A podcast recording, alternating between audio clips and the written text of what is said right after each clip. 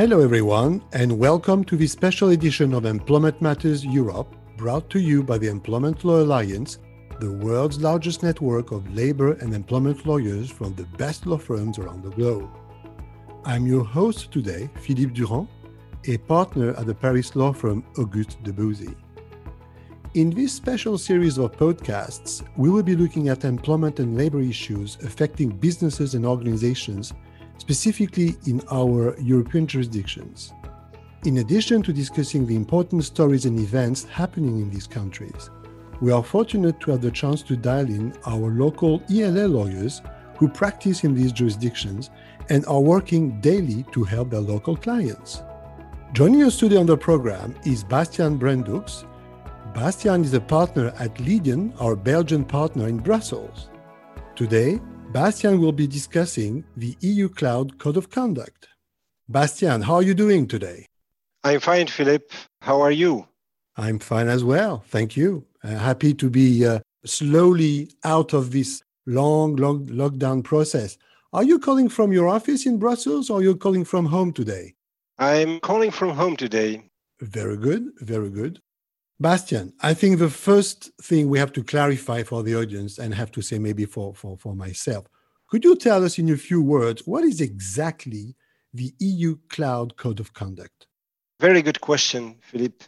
But I think that before answering the question on what is the EU Cloud Code of Conduct, I should probably first explain what is a code of conduct under the GDPR.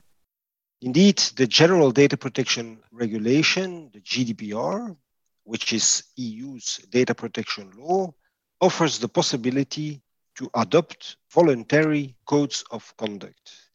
And those codes of conduct, they contribute to the proper application of the GDPR and establish certain specific data protection rules for certain categories of controllers and processors. Those codes of conduct can be a very useful and effective tool because they will provide for a detailed description of what are the most appropriate legal and ethical rules of conduct in a given sector. So, how exactly are these codes of conduct created? Well, proposals for codes of conduct can be made by professional organizations or bodies representing a sector and they are there to help the sector to comply with the GDPR requirements in an efficient and a cost effective manner. The EU Cloud Code of Conduct now, this is a code of conduct that has been approved by the Belgian Data Protection Authority on the 20th of May 2021. Now, why is there so much to do about this code of conduct and particularly this code of conduct? Well, because in fact, it is the first transnational code of conduct that has been approved and adopted under the application of the GDPR. And as you know, the GDPR has been in force since the 25th of May 2018. And this is indeed the first code of conduct that has been approved. Very good. So we have a kind of mapping for this uh, general these general thoughts and this GDPR background you were describing and for, for those codes uh, of conduct.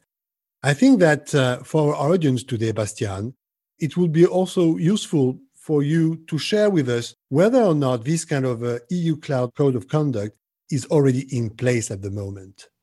Well, indeed, Philip.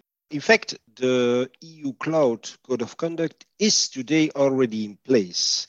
Works to prepare this EU Cloud Code of Conduct have indeed been started back in February 2017, following four years of close cooperation between, on the one hand, the European Commission, and on the other hand, a number of what we call tech giants, which are offering companies offering cloud computing services.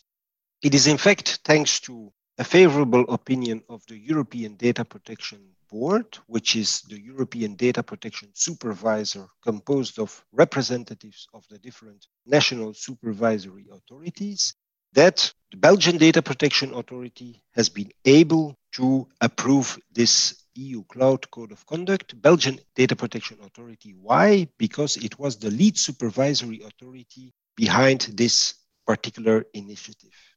It is indeed so that today the EU Cloud Code of Conduct is already in place and operational, and major tech giants offering cloud services such as Google, Microsoft, IBM have already joined this initiative either as founding members or have joined later on.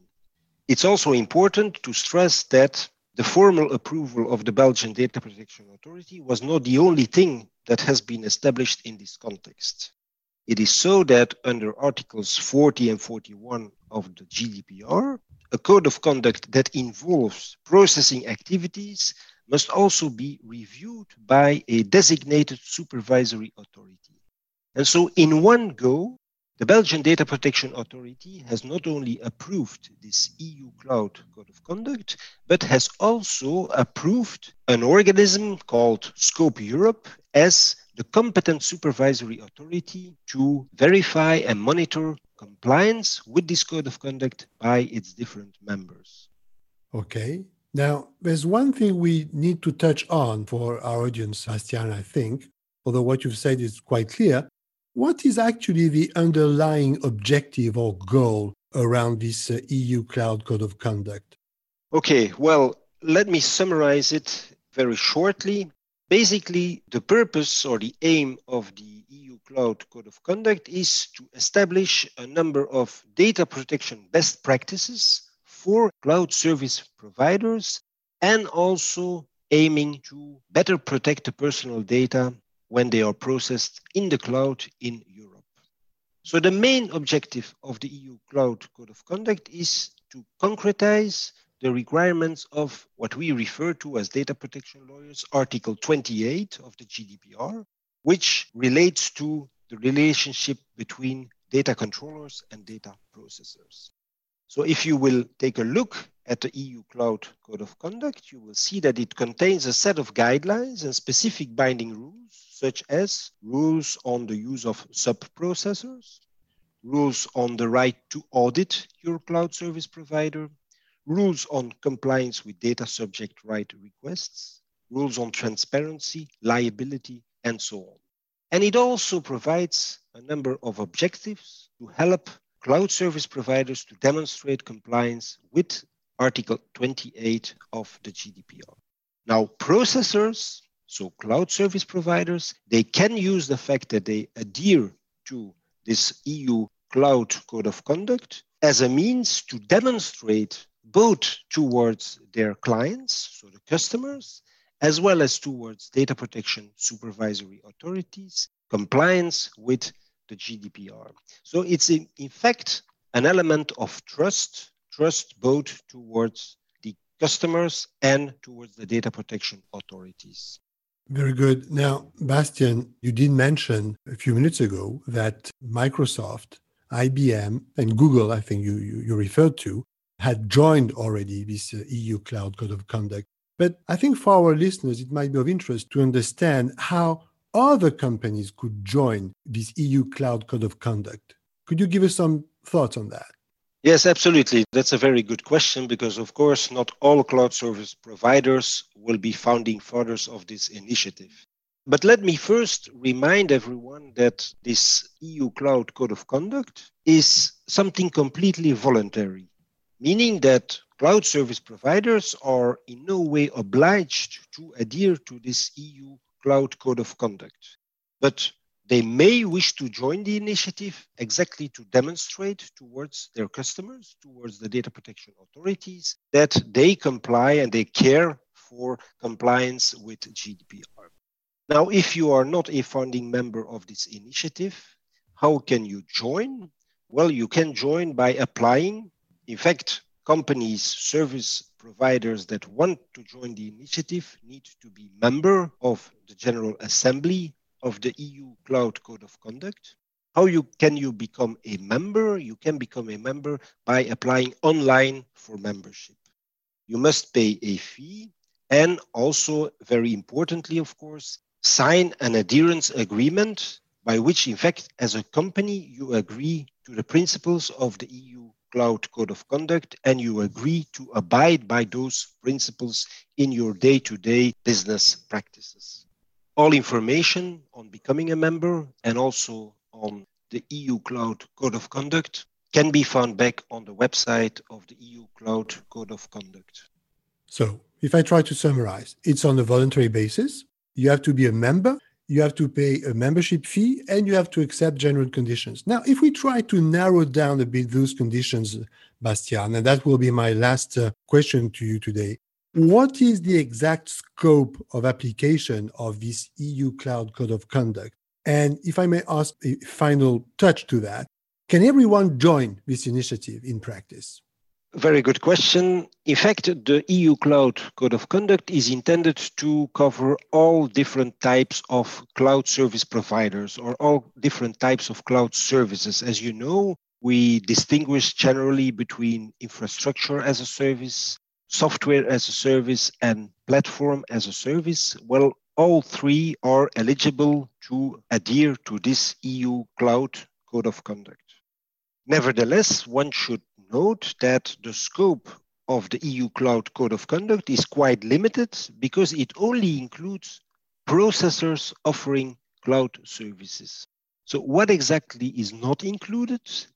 Two things. First of all, cloud service providers that are providing cloud services to consumers, so business to consumer, is out of the context and out of the scope of the code of conduct.